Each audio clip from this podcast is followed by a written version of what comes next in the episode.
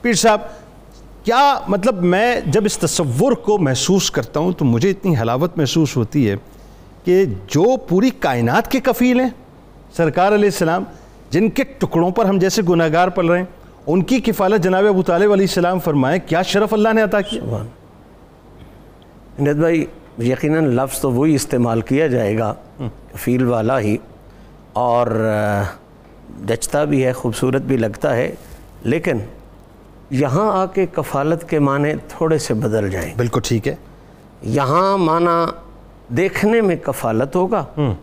حقیقت میں وہ سرکار کی خدمت ہوگا بھائی سبحان اللہ اور سرکار سے بے پناہ محبت ہوگا سبحان اللہ سبحان اللہ سبحان اللہ سبحان کیونکہ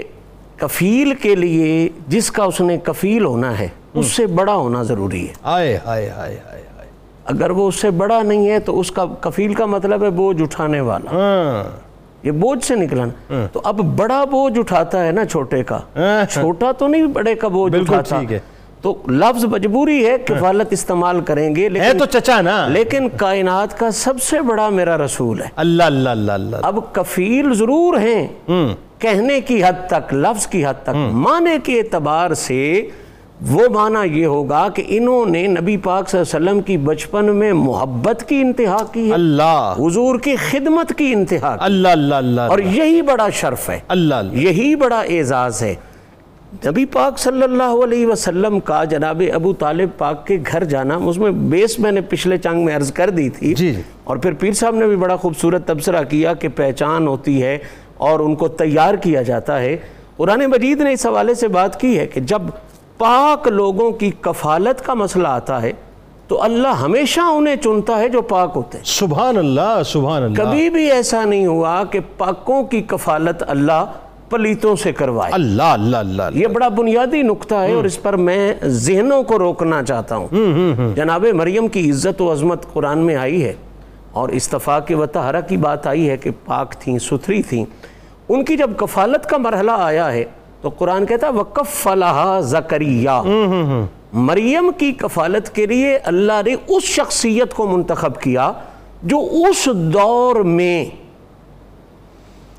پوری کائنات میں سے لا ریب بھی تھا اللہ ستھرا بھی تھا نفیس بھی تھا اللہ اللہ اور اعلیٰ ترین بھی تھا۔ سبحان اللہ اب ذرا خود اندازہ فرمائیے کہ جناب مریم نبیہ نہیں ہیں نبی کی والدہ ہیں اللہ جب ایک غیر نبیہ پاک عورت کے لیے اللہ کفیل کے طور پہ اتنا اہتمام کر رہا ہے اللہ کہ اللہ اسے چن رہا ہے جو پورے اس وقت کائنات ارضی میں سب سے اونچا ہے تو محمد الرسول اللہ سبحان کی اللہ، کفالت کے سبحان لیے اور اللہ، خدمت سبحان کے لیے اللہ معاذ اللہ کو اسی ایسے کو چنے گا جہاں کوئی نقص ہو یا عیب ہو؟ اللہ، اللہ، نہیں اللہ۔ جس طرح جناب مریم کی کفالت کے لیے وہ اپنے دور کی اعلیٰ ترین ہستی تھی اسی طرح حضور کی بچپن کی خدمت جس ہستی کے حصے میں آئی ہے اس جیسا اس دور میں پوری کائنات میں اور اللہ کوئی اللہ نہیں۔ سبحان اللہ سبحان اللہ آپ نے اپنے عمل سے یہ بات ثابت کی کہ اللہ کا انتخاب کیوں ہے اور محمد نے یہ پسند کیوں فرمایا سبحان اللہ ایک ایک لمحے پر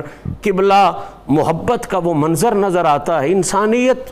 سوچ ہی ختم ہو جاتی ہے فکر ہی ختم ہو جاتی ہے اور وہ جو پہلے آپ حدیث کی بات کر رہے تھے احب الیہ من والد ہی و ولد ہی و ناس اجمعین یہ دیکھنی ہو نا پورے کی پوری ایک مجسم صورت میں ہاں۔ تو وہ جناب ابو طالب کی وہ گھڑیاں آ سبحان جاتی ہیں کہ جس وقت سرکار گھر میں ہوتے تھے ہائے ہائے۔ یہ حضور کی خدمت کرتے تھے ہائے ان ہائے۔ کی اہلیہ پاک جناب فاطمہ بنت اسد جو رسول اللہ کریم کی قریبی رشتہ دار تھی وہ بھی نسب کے حوالے سے وہ ان کی خدمت کیا کرتی تھی کھانا اس وقت تک شروع نہیں کیا جاتا تھا حضور فرمایا کرتے تھے کھانا نہیں شروع کرنا جب تک میرے پیارے محمد نہ تشریف لے آئیں۔ اللہ اللہ اللہ